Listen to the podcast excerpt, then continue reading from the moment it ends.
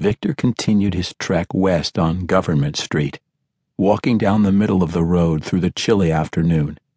He killed every zombie he came across, hoping to find one of them carrying keys, but he had no such luck. There were keys in the pockets of three zombies, but according to the panic buttons on the key fobs, none of the zombies were anywhere near their cars.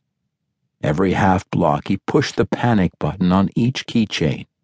As he walked, it was increasingly harder to stay busy, and staying busy was how he avoided thinking. The rain hadn't let up a bit all day. Victor was frozen through and through. Every step elevated the misery of this whole trip.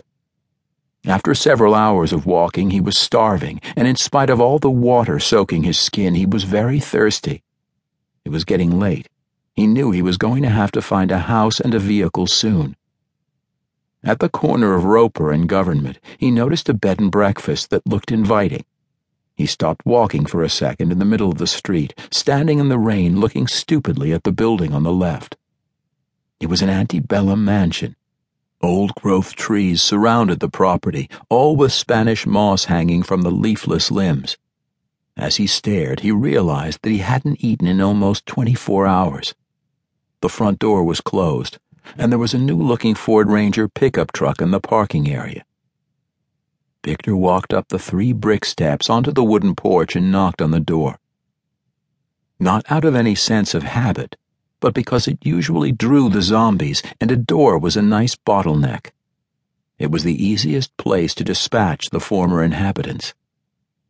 As he stood at the red painted, extra wide front door of the house, looking through the antique glass side lights, he caught movement inside the house.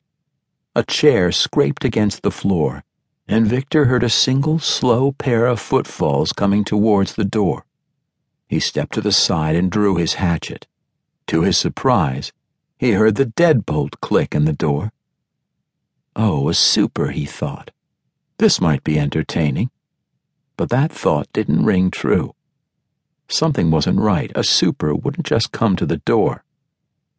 He switched to Aura View and was surprised to see a rainbow of swirling color through the door.